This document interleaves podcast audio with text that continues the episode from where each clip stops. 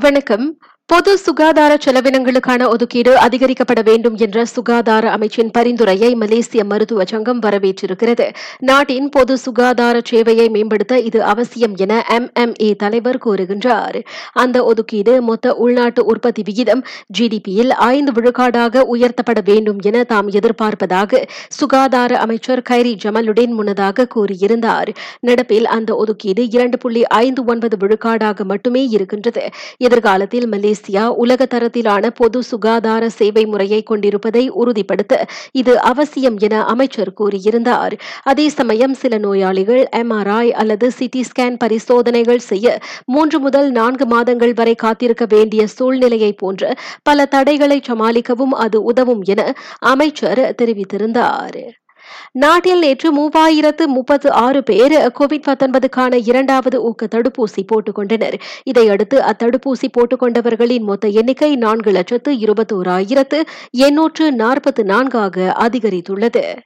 SRC இன்டர்நேஷனலை உட்படுத்திய நிதி முறைகேடு வழக்கு தொடர்பான தனது கடைசி மேல்முறையீட்டில் புதிய ஆதாரத்தை சேர்க்க டத்துஸ்ரீ நஜீப் ராசா செய்த விண்ணப்பத்தை கூட்டரசு நீதிமன்றம் நிராகரித்திருக்கிறது. அந்த முன்னாள் பிரதமர் மீதான குற்றச்சாட்டுகளுக்கும் அக்கூடுதல் ஆதாரத்திற்கும் தொடர்பில்லை என நீதிமன்றம் கருதுகிறது.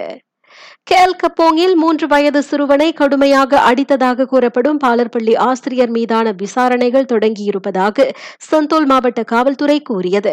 அச்சிறுவனை சாப்பிடச் சொல்லி வற்புறுத்திய அவ்வாசிரியர் பலமாக அடிக்கும் காட்சிகள் அடங்கிய காணொளி முன்னதாக சமூக வலைதளங்களில் பரவியது.